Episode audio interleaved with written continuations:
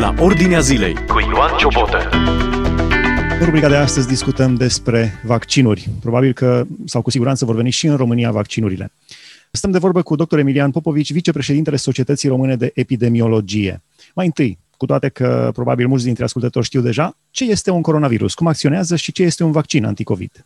Coronavirusul este, face parte din, normal că este un virus, face parte din uh, această familie a coronavirusurilor, din care mai fac parte și alte entități, cum ar fi SARS-ul, MERS-ul, vorbesc de cele care sunt mai cunoscute, care au evoluat pe arii însă mult mai restrânse uh, și având alte particularități. Și în cazul uh, SARS-ului și în cazul MERS-ului, problema de gravitate a bolii era mai exprimată, însă era mai puțin exprimată partea de transmisibilitate la acest uh, COVID-19, acest SARS-CoV-2, cum este cunoscut, uh, este exprimată în mod deosebit transmisibilitatea, care ne-a și schimbat viața și ne-a băgat în izolare, ca să spunem așa, uh, în distanțare mai exact, nu în izolare, ci în distanțare cu toate măsurile, care sigur că, așa cum spuneam, ne-a schimbat viața tuturor, și mie și dumneavoastră și majorității, mari majorități a tuturor cetățenilor lumii.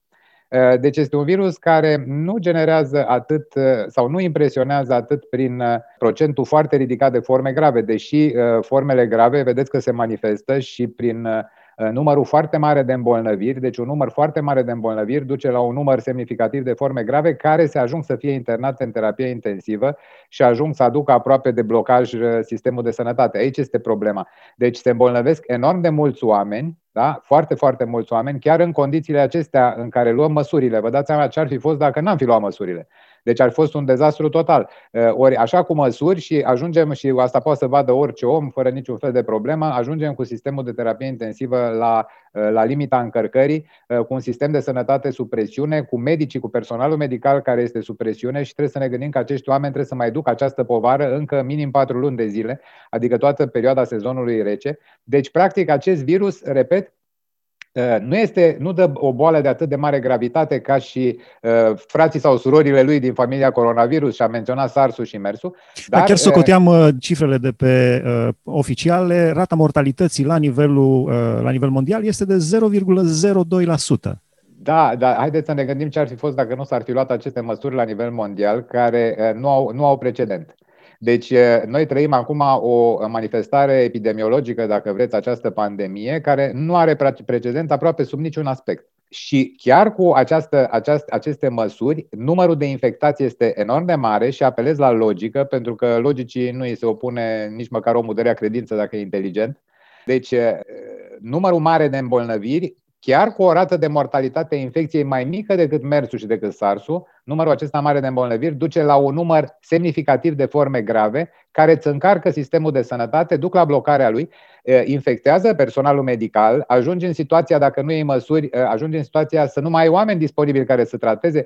Deci, practic, este ca un fel de armă din aceasta care reușește să bulverseze toate sistemele de sănătate din lume și aici vedeți că nu vorbesc numai de România, vorbesc de Germania, vorbim, vorbim de Anglia, de Marea Britanie, de Statele Unite, de Japonia, de oricare țară a lumii. Deci a reușit prin această, această transmisibilitate extraordinară să creeze probleme enorm de mari Uh, sistemelor de sănătate și vedeți că nici nu poți să spui că la nivelul unei țări ca România să ai 200 de decese pe zi datorate COVID-ului, oameni care ar fi putut să trăiască în absența, o mare parte din ei ar fi putut să trăiască sau chiar toți să trăiască în absența acestei infecții COVID. Nu poți să spui că 200 de oameni care mor pe zi sunt puțini. Sau dacă ești atât de cinic și privești problema detașat, uh, uh, atunci înseamnă că nu te gândești că și tu ai fi putut să fii printre acei 200 și cu siguranță nu ți-ar mai fi convenit. Deci ce este un vaccin antiviral, în primul rând? Și în mod special deci, acesta ce conține pentru COVID? Deci toate vaccinurile practic acționează pe un principiu și subliniez că aici includ vaccinuri care au eliberat lumea de niște poveri extraordinare, cum a fost variola, o boală înfiorătoare care a fost eradicată datorită vaccinării a ajuns să fie extrem de restrânsă poliomielita la nivelul a două țări, Pakistanul și Afganistanul. Această boală, în 1986, înroșea tot globul pământesc și umplea lumea de persoane schilodite, nu numai schilodite fizic, dar schilodite psihic și sufletesc, care a schilodit și a nenorocit familii, pentru că nici oamenii din jurul unor asemenea, uh, unor asemenea bolnavi nu puteau să mai fie, să aibă uh, o mulțumire sufletească sau o viață împăcată, văzând atâta suferință la cineva foarte apropiat și foarte drag. Se ține sub control tetanosul. Sunt atâtea boli, sunt peste 11 afecțiuni care sunt ținute sub control la ora actuală datorită vaccinurilor și toate aceste vaccinuri acționează pe același principiu. Introducem în organism un antigen, da? care generează un răspuns din partea organismului, respectiv duce la producerea de anticorpi, care apoi protejează acel organism, organismul vaccinat, îl protejează specific și direcționat pe infecția pentru care s-a făcut vaccinarea respectivă.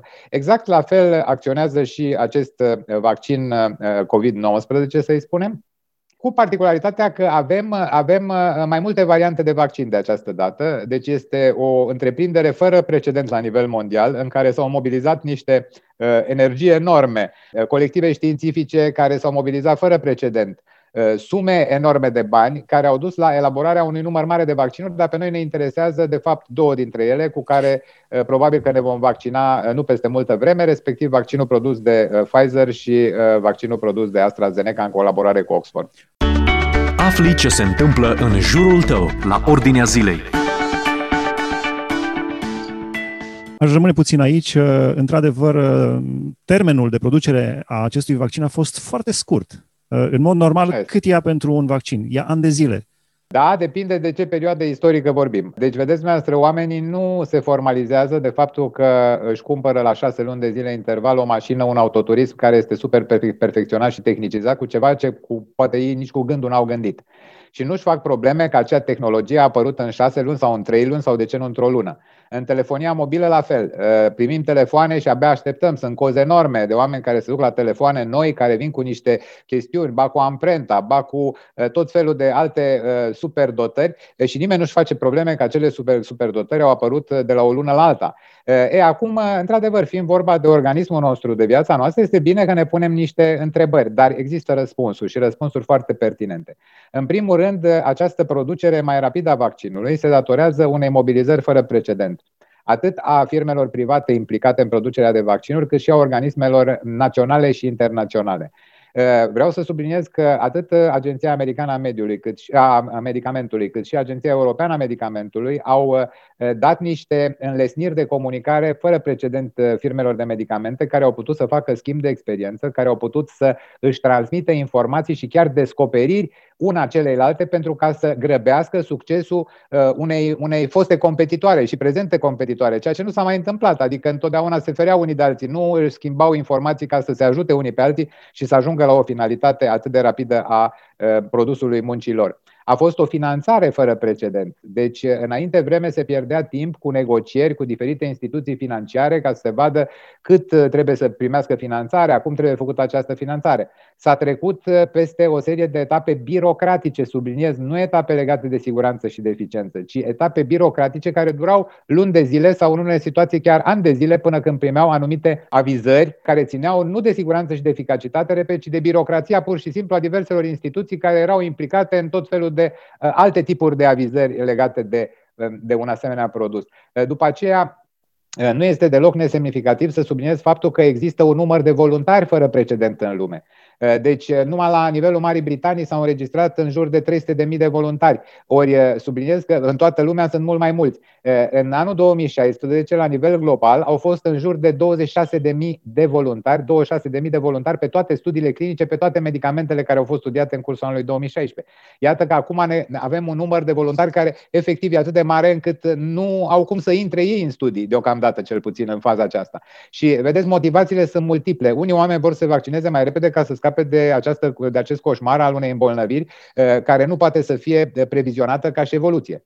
Alți oameni, uh, am uh, găsit, am aflat acum, de exemplu, unei bătrâne și sunt mulți oameni de, de, care au gândit la fel, o femeie în vârstă de 82 de ani care a spus că fiica ei a fost salvată de un medicament care a fost produs într-un timp mai scurt Eh, datorită voluntarilor care s-au dus în niște studii clinice pentru medicamentul respectiv și la 82 de ani s-a gândit ca să eh, participe și ea ca voluntară, ca să eh, recompenseze binele care a fost făcut fiicei ei. Este o chestiune de suflet și de credință, dacă vreți, și să se înregistreze și ea ca voluntară ca să ajute pe alții care vor avea nevoie de acest vaccin, cum fica ei a avut nevoie de acel medicament.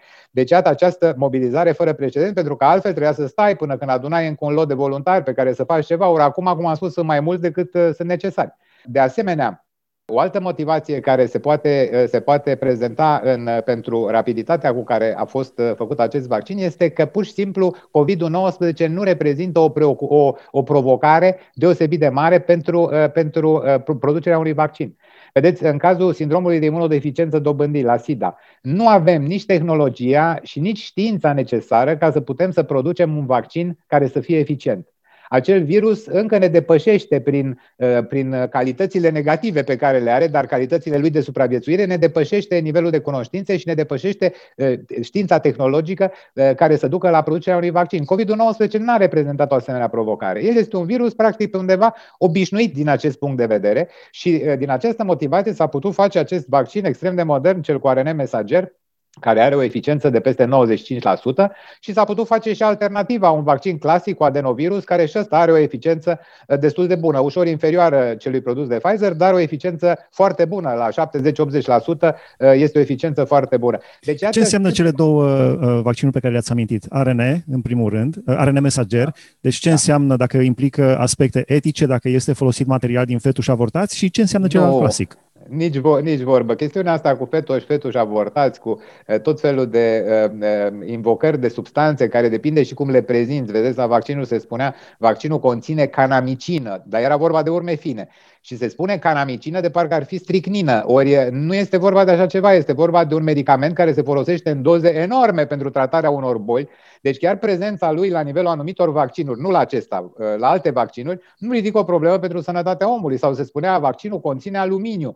Cât spunea asta sub în asemenea ton, de parcă ți, ți imaginai că acum mai bagă un bloc de aluminiu la om în mână în momentul în care îi face vaccinarea. Și aluminiu este necesar pentru unele vaccinuri, pentru că încă nu putem să facem facem anumite preparate fără prezența unor urme fine infinitezimale de aluminiu care nu au niciun fel de relevanță pentru sănătate.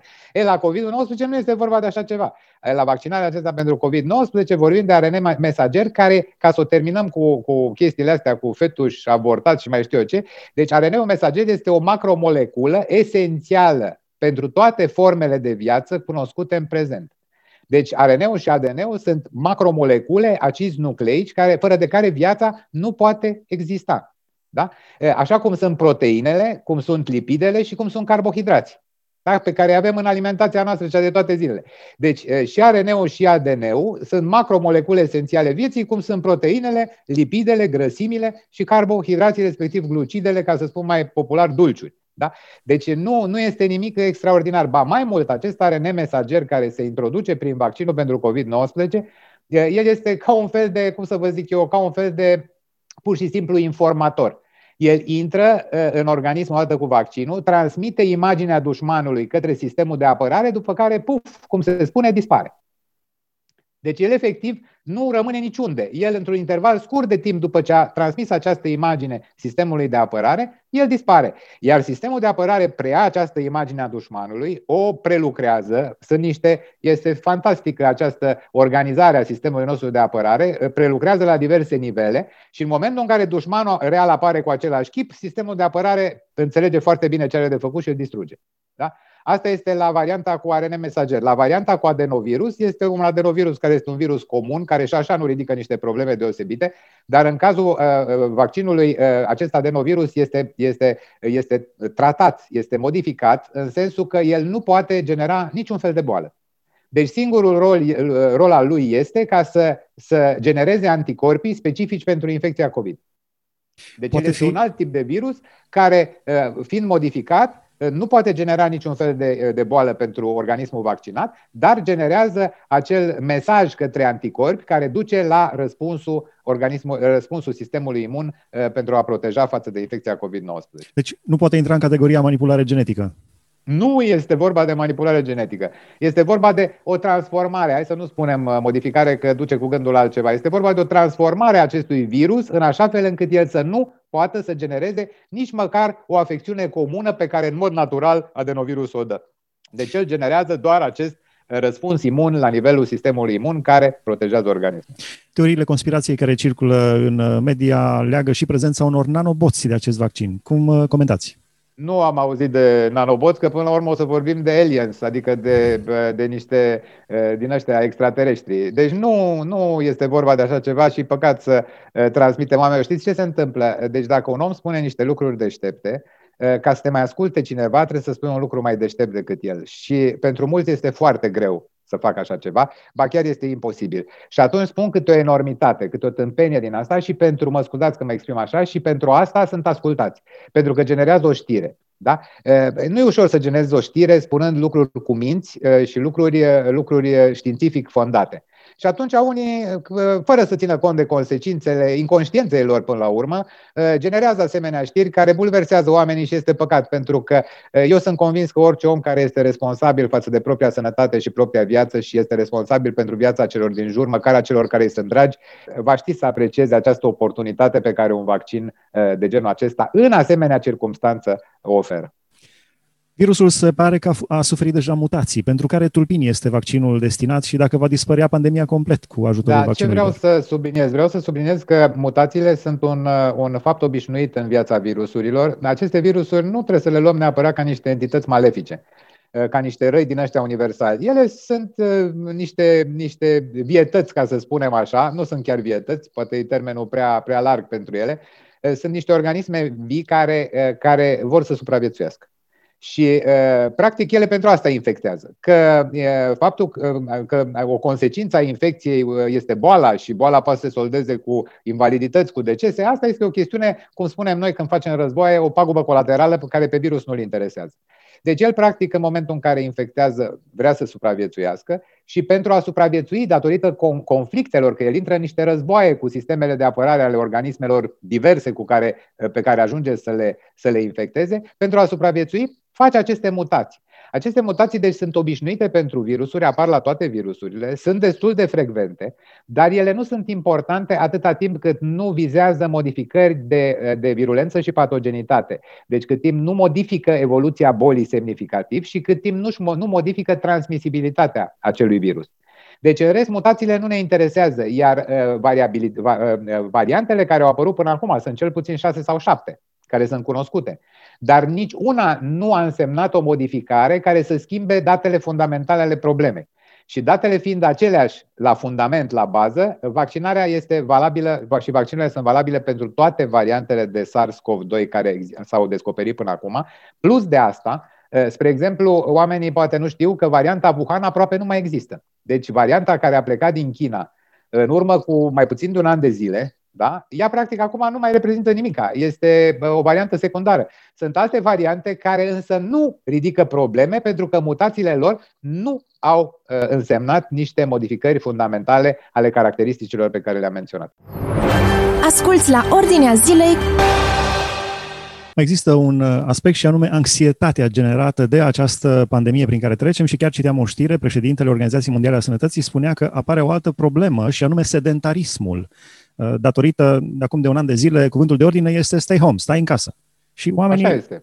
Așa este. Trec, deci, deci, efectele colaterale, uh, anxietatea, da, sedentarismul. Este, da, corect. Este o, o relație clară și am prezentat acest lucru la Conferința Națională de Psiatrie și în, cazul, în cadrul altor manifestări. Deci există o relație clar stabilită în toate țările în care se face cercetare științifică, relația pandemie-depresie, consum de substanțe. Pentru că uh, și apariția depresiei este legată de, de această pandemie și excesul de consum de droguri, uh, chiar consum de alcool, uh, sunt legate de asemenea de starea pe care o traversează foarte mulți oameni. Vedeți, noi nu suntem toți la fel. Eh, poate ar fi și plictisitor dacă tot am fi blonzi cu ochii albaștri, ne-am plictisit să vedem uh, niște figuri, eh, să zicem, nordice, deși sunt frumoși nordici, să vedem că toată lumea e așa. Unii sunt mai sensibili sufletește, alții sunt mai uh, echilibrați în sensul de mai robuște, alții sunt cinici, alții sunt suflete nobile, deschise, care sunt vulnerabile în general. Sunt vulnerabile la multe aspecte negative ale vieții, dar ia că și aceștia ne, ne echilibrează viața până la urmă. Avem nevoie de omul bun pe care să-l întâlnim când suntem sătui de cei răi.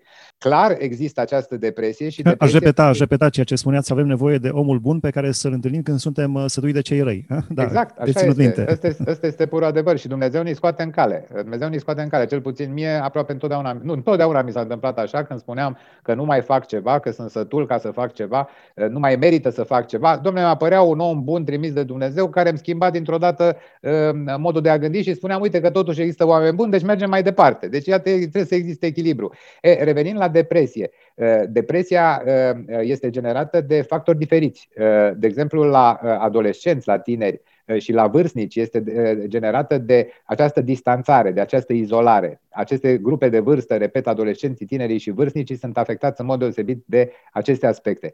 Persoanele de vârstă activă, da? Aceștia sunt afectați de insecuritate economică și iată cum ă, starea aceasta pandemică afectează toate grupele de vârstă și afectează, din păcate, în cel mai înalt grad pe cei care sunt nevoiași, pe oamenii săraci. Ă, și cum, din păcate, iarăși, sărăcia este, este, să nu spun dominantă, dar este extrem de importantă în lume, ne dăm seama că un segment foarte important de populație este afectat și de partea aceasta uh, conexă depresiei. Da? Chiar dacă nu îi vorbim de depresie ca și uh, boală și ca și entitate uh, care trebuie neapărat să necesite un tratament psihiatric. Uh, diverse grade de... Toți suntem mai triști. Și eu dacă stau să mă uit la mine, mi-a schimbat viața COVID-ul ăsta complet. O serie de lucruri care îmi făceau plăcere nu le mai pot face. Uh, mi-a schimbat activitatea profesională. Eram într-o zi acum la, la disciplină, la catedră, la birou și țineam un curs cu 200 de studenți online și eram singur cuc nu aveam pe nimeni în jur și m-am gândit, domne, ce diferență, adică eu am făcut că activitatea asta și o fac pentru ca să mă întâlnesc cu oamenii, să discut cu ei, să-i simt aproape, să mă simt aproape, să-i ajut, să mă ajute și acum sunt singur și vorbesc cu un laptop, deci cum vorbim și noi acum. Chiar eram deci... curios ce este în inima unui profesor care predă unei săli goale.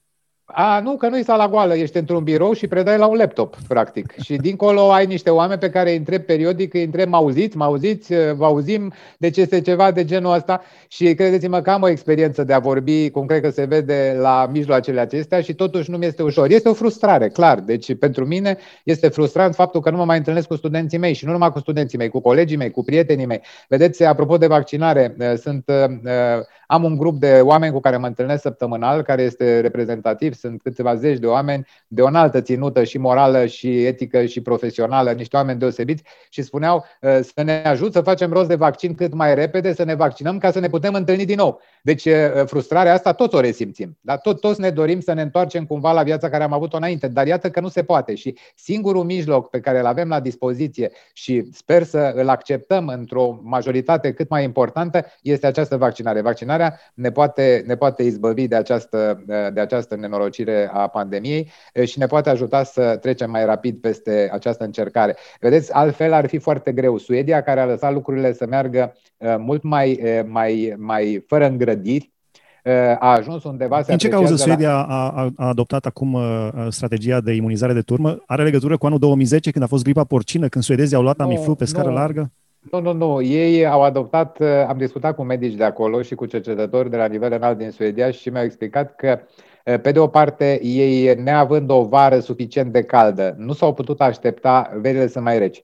Eh, lunile din an care sunt reci sunt mult mai numeroase, practic sunt majoritare și neputându-se aștepta la o scădere a, eh, a circulației virusului pe perioadă de vară, ei au încercat ca să lase cumva virusul să circule într-un mod semicontrolat, pentru că nu a fost total necontrolat, a fost semicontrolat, însă n-au reușit. Ați văzut că au ajuns la un moment dat la o mortalitate mai mare decât uh, multe țări din Uniunea Europeană și decât toate țările din jurul lor. Uh, au ajuns la o rată de decese care l-au făcut pe epidemiologul care a gândit această variantă să regrete foarte tare că a gândit-o, pentru că au murit foarte mulți oameni. Uh, și să regândim în ce context și-au permis ei totuși să facă treaba asta. În contextul în care suedezilor nu trebuie să le impui nimic. În momentul în care guvernul le recomandă ceva, ei respectă pentru că cred în ce li se spune, au încredere în ce li se spune și urmează ceea ce li se spune. În condițiile în care au un, uh, un, unul dintre cele mai performante sisteme de sănătate din lume. Vedeți, a fost un, uh, un document semnat și publicat într-o revistă de cel mai înalt nivel științific, în Lancet, uh, un demers semnat de 2000 de specialiști care au spus că modelul suedez nu este aplicabil la nici un alt popor. Și chiar și așa, la suedezi, acest model n-a dus la niciun rezultat aproape, pentru că ei au ajuns după toată perioada asta lungă la 30 de procente imunitate postinfecțioasă și gândiți-vă că pentru ca să se realizeze acea imunizare de turmă, trebuie să fie peste 70%, undeva la 70-75%. Ori asta înseamnă ca ei să rămână, dacă nu s-ar vaccina, să rămână să continue încă o dată și jumătate de timp, timpul care a trecut până acum, ca să ajungă la acea imunitate uh, colectivă. Ceea ce înseamnă deci, implicit și decese. Păi înseamnă decese, înseamnă suferință, înseamnă costuri foarte mari, înseamnă mult prea mult pentru ca să te mai gândești foarte tare înainte de a te vaccina. La final, uh, există evident și aspectul financiar. Există legătură între, există cu interesare între sistemul sanitar și uh, financiar? M-ați întrebat cumva dacă firmele acestea care produc vaccinurile au da. Vreun interes financiar foarte mare în problemă. Să Haideți dureze să... pandemia cât mai mult. Nu, haideți să gândim, să gândim logic. Despre ce firme vorbim? Vorbim de niște firme care au niște portofolii fantastice de medicamente și vorbim de portofolii, asta înseamnă medicații în cardiovascular. Câtă boală cardiovasculară este în lume? E nenorocire, da? E numărul unu la mortalitate în foarte multe zone, la număr de îmbolnăviri. Au medicația neurologică. Câți oameni paralizați sunt în lume, da? Care iau această medicație. Au medicații pentru diabet, au medicații pentru toate patologiile. Cu ce credeți că le schimbă foarte tare situația financiară un vaccin care va fi pe perioadă limitată, fiindcă se va încheia cu COVID-ul în maxim 2-3 ani de zile complet și practic vaccinarea în 3 ani de zile nici nu s-au făcut socotel decât pentru până în anul 2023. Deci după anul 2023 nu s-au mai făcut socotel, deci este un vaccin care va fi utilizat pe o perioadă scurtă de timp. Deci pentru ei, practic, nu că nu va fi niciun beneficiu, pentru că trebuie să fim naivi să ne gândim că ceva privat funcționează Pentru ei, pe de o parte, dar și pentru sistemul financiar care beneficiază de achiziții fără licitații. Uh, a, auziți, sistemul sanitar. Sunt, sistemul sanitar. Astea, astea sunt absolut uh, nesemnificative în contextul ăsta pandemic în care se uh, cheltuie, nici nu știu, nu vreau să spun, dar multe, multe, enorm de multe miliarde uh, s-au cheltuit pentru cercetare, se cheltuie pentru producerea de vaccinuri, iar uh, vă spun, sumele sunt uh, absolut nesemnificative care vor rezulta ca și beneficiu pentru cei care au produs vaccinul. Deci pentru perioada 2021-2023 se estimează Uh, mi se pare 6 miliarde de, de dolari, ceea ce este nimic. Față de cifrele enorme de mii de miliarde care se vehiculează în industria farma, uh, suma asta este derizorie, este vorba cu totul și cu totul de altceva, este vorba de prestigiu uh, și este vorba de, de cum să vă spun eu, de imaginea pe care o vei avea față de celelalte firme tu reușind să salvezi omenirea, cum s-ar spune, dintr-o pandemie. Deci aici a fost mobilizarea fantastică. Aici nu mai este latura financiară. Repet, pharma business-ul desfășoară activități de mii de miliarde de, de, de, de dolari sau de euro. Deci un 6 miliarde pe perioada 2021-2023 este ca și când noi am vorbit acum de 10 lei sau de ceva de genul ăsta. Sau aproape, acum poate exagerez un pic, dar nesemnificativ. Nu este o sumă care să motiveze un asemenea efort. E vorba de prestigiu, este vorba de cu totul și cu totul altceva. Ultima întrebare, mi-amintesc când uh, președintele american Donald Trump uh, a fost uh, internat în spital cu COVID și a fost tratat cu o anumită schemă de tratament, nu știu, să nu greșesc, nu mai mi-amintesc, dar știu că mass media americană s-a ridicat și a spus, hei, tu care susții uh, viața și ești împotriva avorturilor, acum ai, fo- ai folosit un medicament care era produs pe bază de uh, fetuși avortați. Dacă nu mă înșel, era vorba de anticorpi monoclonali care sunt, uh, uh, mă rog, au, eu asta chiar nu vreau să mă, să mă uh, exprim, fiindcă nu pot să le știi pe toate. Au fost din ăștia care le-au știut pe toate și au sfârșit-o rău. Deci nu, și cu o imagine proastă. Deci nu vreau să mă bag. Eu sunt epidemiolog și specialitatea mea sunt aspectele despre care am discutat. Dar el a folosit o terapie foarte modernă, dar care acum tinde să, să găsească să zicem așa, um, utilizare și în alte zone. Este o tehnologie iarăși extrem de modernă, dar nu vreau să intru în amănunte, că chiar nu, nu, nu cunosc amănuntele. Însă sunt convins că și la anticorpii monoclonali uh, putem să găsim o explicație la fel de uh, pământeană uh, și nediavolească, cum este și, cum am găsit și explicația la RNA mesager, care, repet, este o macromoleculă esențială vieții. Mulțumim frumos, a fost împreună cu noi domnul profesor doctor Emilian Popovici, vicepreședintele Societății Române de Epidemiologie. Am discutat despre vaccin. Aici se încheie rubrica la Ordinea Zilei, o puteți urmări și pe podcast. Dacă tastați la Ordinea Zilei podcast, la revedere! Ați ascultat emisiunea La Ordinea Zilei cu Ioan Ciobotă.